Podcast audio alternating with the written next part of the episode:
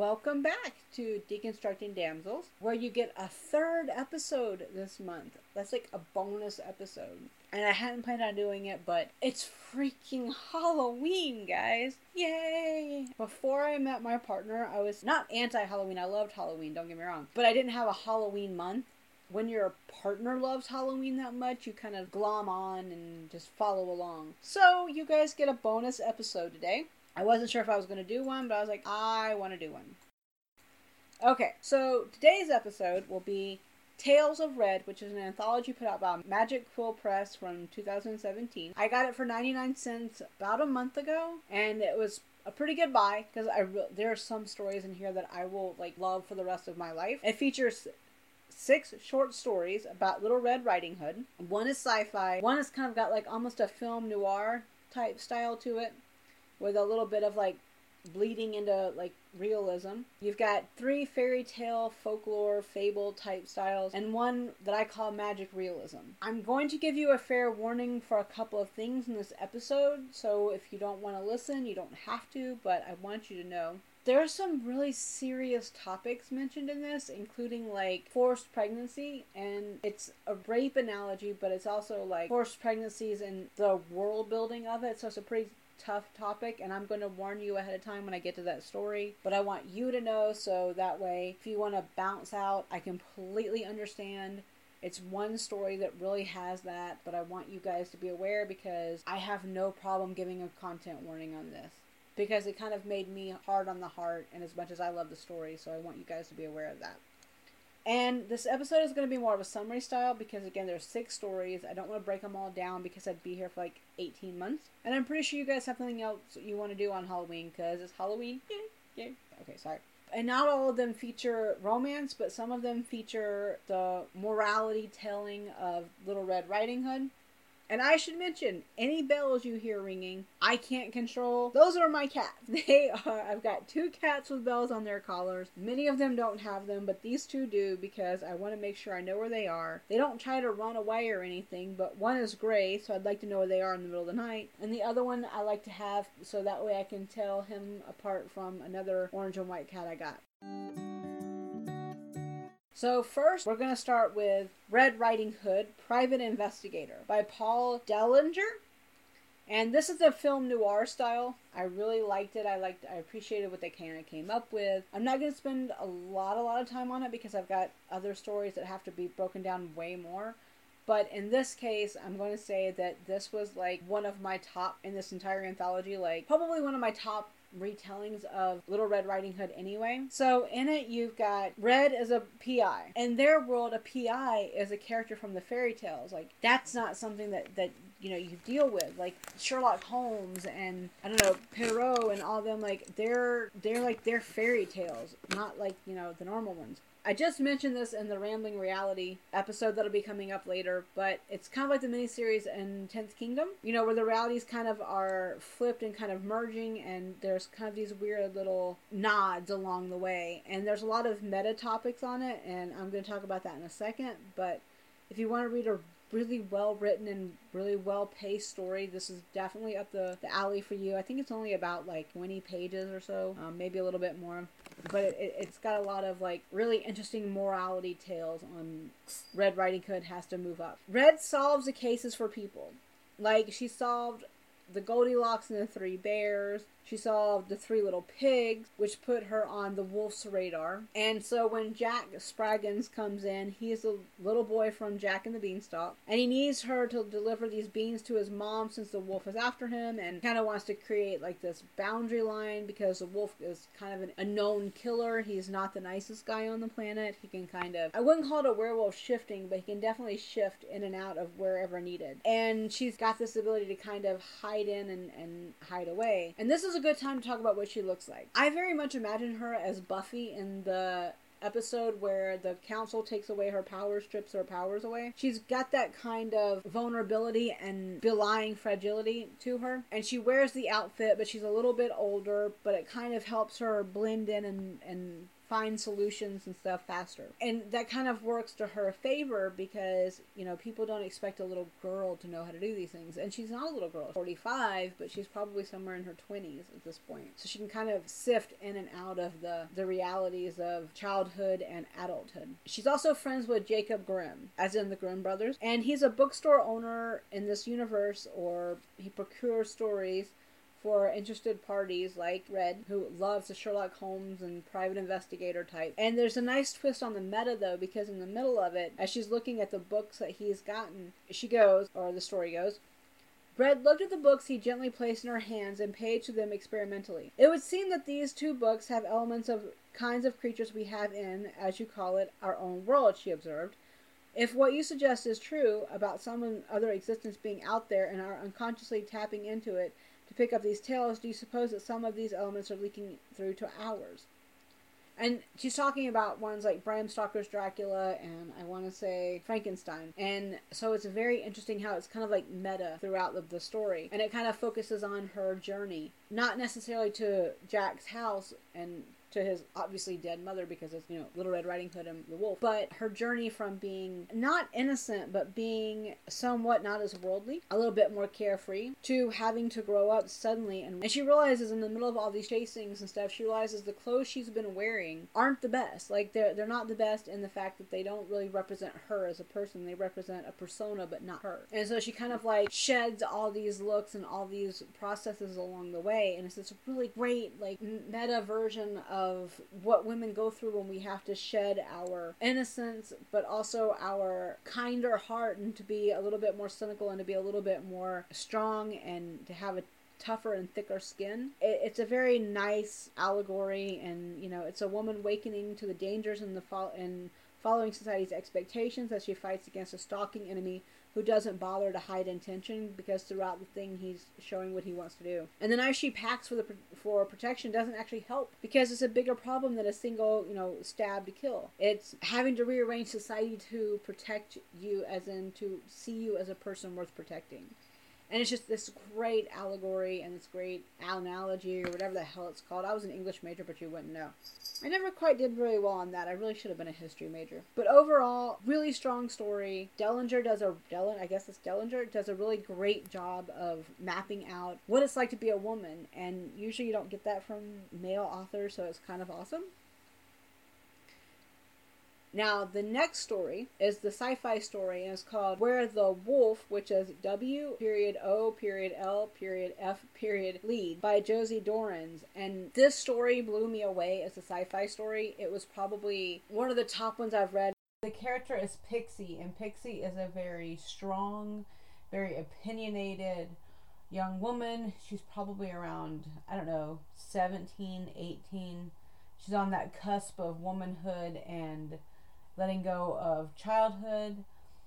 They talk a lot about they talk a lot about what happens when humanity ends and what happens when people are forced to live in space and they leave Earth and they leave their gravity and their groundedness and what kind of makes a family so great. It actually reminds me a little bit of X and Girl in Space and an audio drama that I highly recommend and I listen to it. But in this book, Pix realizes something's wrong. She realizes that things are not as they should be and someone needs to fix that somehow. I really enjoy the way that Dorans writes the relationship between the grandfather and Pixie because it kind of empties up that place between the lack of grandmother and the lack of almost mother, even though the mother is very much involved in Pixie's life, she's still not a major part because there's a pretty interesting parallel between like millennials and the silent and greatest generation versus like the boomers and X, depending on where that may fall. And in that, the grandfather is obviously the silent and the greater generation, greatest generation. You know, he's got a lot of that get it done, you know, be resourceful, go against authority if you need it, like not in a bad way, just think about things clearly. Whereas her mother within the story is called the empty generation because at the age of three, she was taken from her mom and dad. She was put into like a boarding facility where on the ship where they didn't have any contact really with each other for quite a while and she kind of had that familial bond snapped so she doesn't have that same empathy it's kind of a lot of moving things forward and self-interest and also interest in her kid because pix was made in a test tube and her mom didn't really come visit her until she was three months old before that, if a baby dies, they just shot him into space, which they still do that with people. But when a third of the babies go through that, that's pretty yucky. And there's something that's very familial about Pixie and what she sees and what she hears. Because she says, in connection to the way that there is no like strong community, the strong bond, the, the bond that Pixie and those like her really want, these things were skimmed over and crammed into the dark, dusty corners of the text we were taught. Truth is, we didn't need to be told. We have all lived it with the consequences. Many of us are far closer to our grandparents, if we're lucky enough to have them, than our genetic parents. When we aren't angry with the system, we pity those caught in the results, and I think that very much encompasses a lot of the millennial and older Z reaction to what's going on in the world as populism rises and cosmopolitanism is kind of like brushed aside and globalism is kind of like, oh no, that's bad. You need to stay in your little place, you know, so we can have a little bit more control. But Pixie's mom does actually fight for her a couple of different times, and one of them is she gets her involved in the project where Pix has to wear a red cape, and the red cape has got extra gravity on it, so it kind of makes her legs stronger because in the world of spaceship craft as they search for another version of earth they find that people don't know have the same you know strong bones and they don't have the same kind of things that they need and so i think it's really important that they talk about that. Um, i'm going to say that i really like the ending i really like the lead up i like the the way the government is presented as almost an enemy of the people based on what they can get out of it. I'm going to say that if you like the movie pandorum in some way ways, you're probably going to like this story because of how they get off the ship and what happens. It, has got a very strong message. There is a love interest. Pixie's boyfriend and her mom's boyfriend are part of the resistance. But to me, the major core of the story is the three generations of a family and what happens when you tamper with the bonds of that kind of relationship. Highly recommend. One of my favorites, hands down. If you can, you need to read it and kind of figure out what's going on because I think it's a good view of the world as we live it in a different place, different time. It kind of reminds me of that that episode of Doctor Who with the space whale. If you have watched that, there's a little bit of that kind of city mentality of it, or maybe WALL-E mixed in with the the whole world that Pix is so involved in and her large sunflowers, which is an amazing kind of theme throughout. My hands down favorite of this anthology no questions asked. Them work out and, and create a really nice positioning. So, heads up, this is a story that has a really difficult talking point, and I want you guys to know that ahead of time. It's the one about the rape, the forced pregnancies. So, if you want to skip ahead, you know, give me about five minutes and the next story will be up. If not, please remember self care is important, and it's okay if you're just done after this. I, I understand, and I was really concerned about talking about this one and how to talk about it, but I wanted to make sure it was documented because I think it's a really important topic on how women move from the innocence of not being assaulted to the reality of living with assault every day of your life afterwards.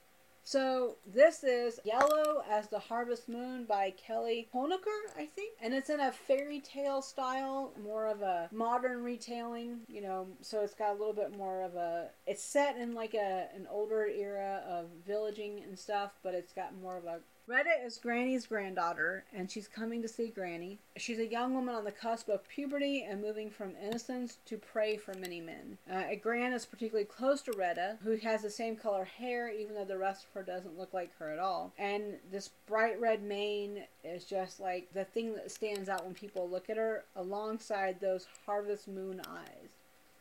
And those moon eyes are the signifiers of, you know, the heritage and the heredity of what really happened. But Retta, you know, talks to Granny. They have a couple of conversations, and then about halfway through the story, Retta becomes much more wolf like. And the eyes always reminded me of the eyes from um, the movie Wolf with Michelle Pfeiffer when she has those yellow eyes. That's how I see Retta's eyes, even though that doesn't look like Retta. That's the one thing that looks like her to me. And you know, it she sheds the body of a child into womanhood without permission. And here's how they describe it. Faster and faster, I zip by the trees. My hair stops at the waist, but now I feel it at my buttocks, twisting around my thighs and reaching towards my shins. My hair is growing and I don't know why. I don't care why. I don't stop. I can't stop. If anything, I must go faster. Pumping, pumping, my legs churn beneath me. Now the hair is between my toes, but I feel no alarm. The scarlet waves dancing about my head stretches across my entire body, covering my skin in a, in a luxurious coat. My hands are changing, and so are my ears. My waist feels smaller, my senses clearer. I feel I'm being born. I feel I'm being introduced to the body I should have had all along. I scream at the sky in ecstasy, but the, the shrill cry of a woman isn't what I hear. The howl that escapes my throat is low and beautiful, seductive, and clearly canine. So she's become a wolf without really her permission, something she's been putting off as long as she can. But when the tides turn, when, when something tells her she has to do it, she must do it and her background on becoming a wolf is really this is that that icky part I was talking about there's another icky part, but I'll get to it in a minute. But once upon a time, Gran became enthralled by a wolf, a man that could, you know, turn into a wolf, and he was a mystic drugging that tore love and safety from her life. The provincial girl facing the darker, wilder world, because the wolf eventually killed her parents and left her pregnant. So she had to raise a child, which was Retta's mom, who showed no outward signs of the wolf, but all those genes slammed into Retta, so Retta was very clearly a wolf and Gran knew at the minute that her granddaughter was born, and so she had to do what she had to do. And you know, along the way, while Granny was pregnant, and you know, long after, before her daughter was old enough to really need her quite so much, she learned to defend herself from future visits by a guy that was there that was to hunt the wolf, kill them, and she learned, she trained, she became stronger. I kind of think she was a little bit like Buffy in the way that, you know, she trains to kill vampires and demons, that mindset of, okay, I have to do this, these are the steps, stuff like that. And then, of course, there's a little bit of the Karate Kid because of the way the mentor was described. As Granny ages, she doesn't despair the loss of youth. She enjoys her life. The only thing that she really will miss is the fact she won't be there for Retta forever because, you know, Retta is her heart. And when Retta does that change you know, that I just described, she meets her grandfather, a sleazy guy who sexualizes his barely 13 year old granddaughter. He just talks about her and it's just like, ugh. And then he sets off and threatens her for running in his territory, so he tells her to go far, far away. And he's killed his pups before. He's killed his progeny before because territory is everything. This guy is just the grossest guy ever she's frightened, but she looks beyond the words and realizes she has to gain control of Shift. She has to become stronger. She has to become deeper. She has to become the wolf, and she can't run from that. And you know, she she takes that that persona on and she learns to accept it which of course makes her grandmother very sad because her grandmother never wanted that for her but that's kind of an unfortunate side effect of living in the world where you're other where you can't fit in no matter what you do. And as her grandfather stalks, seduces, murders, and generally creates chaos, Retta looks to win. She's on that cusp of maturity and sees the consequences clearly. She saw some of them before, but after her grandfather does a couple of things that are just grotesque, she knows that her mother has no idea, but the Harvest Moon eyes are her signature giveaway, and she sees that and she knows that, and she's learning to see the signs and how to deal with them. And she knows she can't lose in this. She knows that her life depends depends on winning. While her youth and her grandmother's age battle out, she finds an inner strength and she doesn't allow him to cow her. Like, she's not going to fall in line just because he says do something, even if it's got dire consequences to it. She can't. And in the end, she will carry on her grand's legacy of fighting back while training future generations to be wary of the instincts and le- evil lo- lurking within, like how to balance that, how not to become like her grandfather. I would say her grandfather reminds me of if anyone's ever read Kelley Armstrong's Otherworld series, the mutts in that are very similar.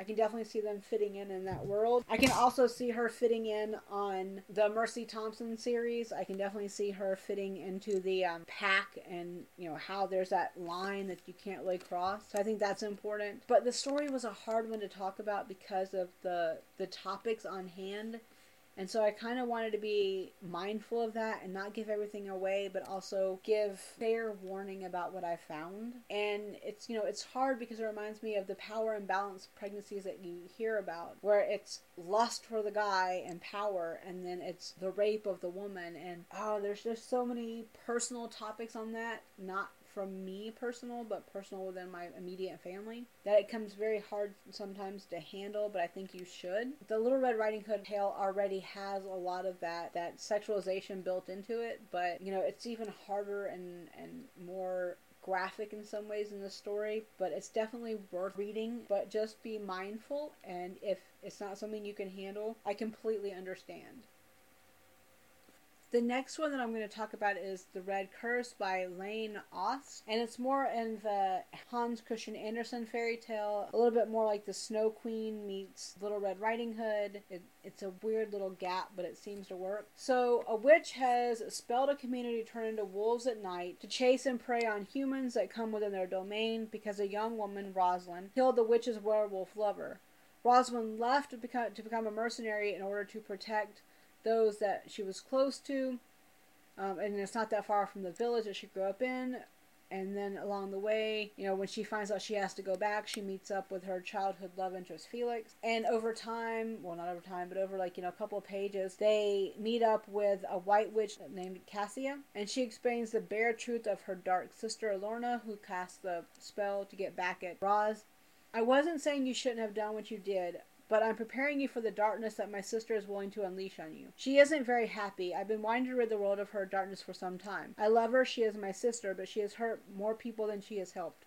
Cynically, this makes me think that Cassia wants all the power because she mentions to Roz that there's darkness even within the whitest of witches because you can't eradicate that from somebody. And she knows that Roz has a fair amount in her as well. And when the final battle is done, Lorna is dead and magic heals a broken relationship but it feels empty. And I say this as someone who is reading this as a love story because oh my god, I love the Snow Queen. Like growing up, the Snow Queen was one of my favorite tales ever. Like I don't know if you call it a fairy tale, folklore, whatever the hell you want to call it, fable. It was my favorite one, or one of my favorite ones, along with like Snow White and Red Rose, the Nightingale, the Little Match Girl, Thumbelina, the Little Mermaid. Like I, I was a very bloodthirsty child apparently. I wanted this one to work because I thought it had that ability and it just didn't and it felt a little bit empty and I couldn't find Felix and Roz as a real couple. I couldn't really fall into them because it felt rushed. Like there was no emotional payoff. And the last episode Little Red, I said that I love emotional foreplay and this didn't have any at all. Like there was none. I couldn't follow anything. I couldn't believe them, and nothing worked. And I loved Rosalind to start with. I loved Roz. She was my kind of character. She was this mercenary, and I love those kind of women because I don't think they get enough attention, but it just didn't work. And then the flipped outer exterior for good and bad. You know, the White Witch was completely like black as night and then the Lorna was black of heart and white as snow and it just it felt weird for me.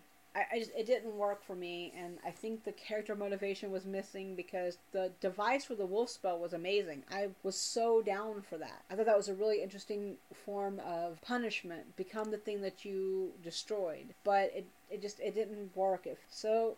Eh now, the fifth story in the anthology is called Sharp Claws by James Agee Jr. it's more of a fable. You know, it's more of like a, a Grimm's fable more than like a fairy tale, like the way it, the way the narration is set up throughout the story. And it starts out with a granddaughter accusing a wolf of killing her grandmother, tying it up, and talking as she prepares to kill the wolf without an ounce of proof and it's because the grandmother had so changed this young woman from who she was to what she could be because her grandmother realized that her granddaughter was scared of her shadow because her granddaughter would never go and see her in the woods. And so she eventually kind of helped trick her granddaughter into, you know, going for bravery and, and going and facing fear. And that's totally good and it's totally realistic and I like it. But, you know, that felt like more of the story than anything else. Um, and over time, animals start to come to their garden for help and for looking for things. And as a as a person that deals with feral cats outside and kind of teaching them to trust humans, that was like my major favorite moment of the story. But then you find out that the grandmother is dead and the granddaughter assumes that it was the wolf because the granddaughter was at the grocery store, which I couldn't quite put a, a world building on this because it's somewhere between like 1895 general store and going to the local grocery store. I don't know, it just it rang a little bit strange for me to follow. And, you know, it's a tale of grieving, which I love grief because we all have people that we love and we miss and we blame other outside circumstances for when they die. And misdirecting anger and trying to return to what was when action settled. But it didn't feel like it should have been in this anthology. I feel like it should have been in another one and the granddaughter doesn't ring true on like the beginning the afraid one to the one talking to the wolf that says grandmother was a kind woman. She was a much better woman than i. If you had been her she would have scolded you and then made you an apple pie to say that she was sorry for yelling. I'm the type of person that if you bite them they bite back. I told her to be careful not to get too close to you. She didn't listen. She was too nice to believe anything good could be so evil. The wolf only bit her because she was around a wild wolf. Um I'm not gonna give the story plot away because I tried to do that, but it just, it it didn't work. Like I don't know, the whole world it it, just, it did not work within the anthology of what I was reading, which is a shame because I wanted to like it. So my honest opinion, read the story, but don't read it within the anthology. Like it, like skip it and then go back when you need to read about grief, because it's more of a mention on grief than anything else. And the last story is Hunter's Wolf by K.R. Thompson and it's kind of like a fairy tale in the once upon a time format almost meaning like there's there's spells and layers and and that kind of you know world building there and it's an interesting device because the star-crossed lovers are only part of the plot. The other one is all about the fairies and how their world and their hierarchy is creating havoc and chaos in other areas. And it kind of also introduced the husband as someone with amnesia. And so the the girl in the relationship, the wolf has to find him. And it starts out that the um, the two women, which is Mary, which is the woman love interest, and Granny, her grandmother, are from the Wolves People clan. And according to the story, these people had the unique ability of changing into wolves to hunt. As they grew older, they were locked into their wolf form for longer periods of time until eventually they remain wolves until the end of their days. Which I really like that as a shifter story. That's really awesome, actually. I like that kind of idea of, humanity kind of fading away and then dying as. But, you know, they wanted a blessing because Granny was getting older and I, I don't know if I think it's Mary M A I R I so I'm not quite sure, but I'm going to pronounce it Mary. So Mary wants to have fairy blessing for her union with her beau Alec, who they've been together forever and they've always been, you know, kind of the group. And the fairy blessing goes awry, and then the, the fairy is promoted to high court. And so in the meantime, there's this really big problem, this really huge issue about you know, fixing all of this. And the court structure reminded me a little bit of Disney Sleeping Beauty fairies meets a dash of Melissa Marr's Wicked Lovely court structure in the fact that like the fairies are colored and you know they they have their own areas of expertise blah blah blah blah but also the fact that like there's very clear elevations of either you're on the high court or you're a subject. There, there is no in between, and that reminded me a lot of Wicked Lovely. It's been about a decade since I read Wicked Lovely, but that's kind of what it reminded me of. And there's a scene where in one of the awry mixed blessings, Mary's Mary's cloak actually plays a pretty important part. Not every part, not every story even mentioned the cloak, but this one had a really good important part, just like the where the wolf leads does. And in this one, Mary stood up from the ground and quickly fastened the cloak's hood around her neck. I should have the ability to change back whenever I'd like, but I can't without this cloak. You see, when the fairy spell went wrong, the air went red and I tried to cover my face with my cloak so I wouldn't breathe it in. It didn't work, but it did trap some magic in the cloth, enough that it can bring me back to who I was. She frowned, but it's getting weaker and it's taking longer and longer to work now. It won't be long until I'm changed forever, just like Granny. And so there's a very clear indication of the dangers in almost a natural magic versus the forced magic of a fairy. But it kind of felt flat as a romance. I, I couldn't get the emotional investment. Like, you know, like I just said about the emotional foreplay, there was none there. Because the relationship had already started before. They were on the hunt, and I appreciated that. But I just wanted a little bit more connection almost. I couldn't really care about, you know, Mary and Alec, and I couldn't really care about Granny's sacrifice. I couldn't th- there was no payout in that. I was much more interested in the relationship between the women and the relationship within the fairy realm because I think the fairy realm would have been far more interesting for me personally. It's not a favorite. I would probably give it a solid B plus because I felt like the the plot line of the fairies was also running for the was kind of like undercurrenting for the star-crossed lovers plot and it felt a little bit too contrived and easily solved so it's not really a high favorite but it's a good read if you just want something light and a little bit you know fun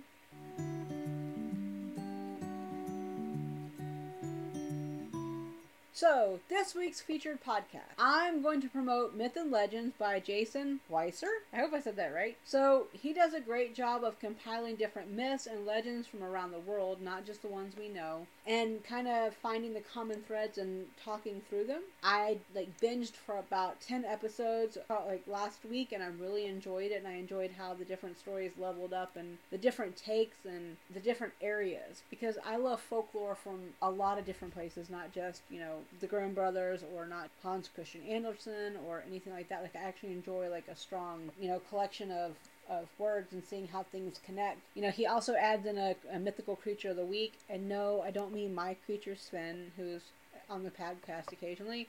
I mean actual mythological creatures. He talks about them, describes what they are, you know, how they are, what they are it's pretty fun and I it's got you know some unknown stories to me. I enjoyed learning about Ragnvald, the Viking king. Um, I can't say his name because I can't even pronounce German, much less you know Vikingese. But he died in a pretty inventive way, and the lesson, of course, the biggest lesson of all is always listen to your wife. You can find Myth and Legends on Twitter at Myth Podcast, and I'm mentioning Twitter because that's where I usually am the most with my retail schedule, Twitter is easier for me to access than any other area. That's why I usually focus on it.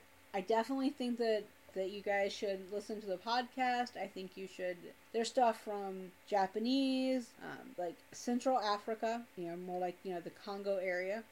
Uh, there's stuff from Egypt, and the one the the ones about Set are pretty interesting and Horus. There's also ones from Native American, so that's my recommendation for the week Myths and Legends. Okay, guys, thank you so much for listening to the podcast. I had a ball making it. I enjoyed reading all these stories, even the ones I didn't enjoy that much. I really en- enjoyed the anthology. I think that if you ignore some of the really bad grammar in parts of it and just kind of like let it float you on by, it's a really good source. There's some amazing potential there, and there's some writers that I'm absolutely going to find more of. I hope you listen to Myths and Legends because it's awesome. And you can find me on Twitter at Damsels Podcast. Like I said in the future podcasting, Twitter is the best way to contact me just because I'm always on the move. If you would like to email me, it's damselspodcast at gmail.com. I appreciate comments. I appreciate some feedback. If you'd like to review me, thank you. If you would like to sign up for my Patreon, it's again patreon.com slash damsels podcast, or you can look up Deconstructing Damsels. I'm hoping to have another episode out in the next mm, week and a half or so to kind of stay on schedule. I've got a couple of books that I want to talk about, and I'm going to edit out a couple of more to put on my Patreon because I'm going to force Sven to read more because I'm just that nice of a partner. I want to thank you guys again so much for listening. You guys gave me 500 downloads. That was amazing to me because I didn't know anyone was actually listening or, or finding any kind of interest. And special shout out to the Get Grim podcast for, you know, promoting me on Twitter unexpectedly. It just made my heart swell a little bit because I enjoy the podcasting community a lot the hashtag Podern Family and the hashtag Lady Pod Squad are full of really good indie programs that you guys should probably listen to. Most of the ones that I actually promote are from those two hashtags, but they're and they're indie and they're smaller and you know they're the heartbeat of what makes our podcasting community so awesome.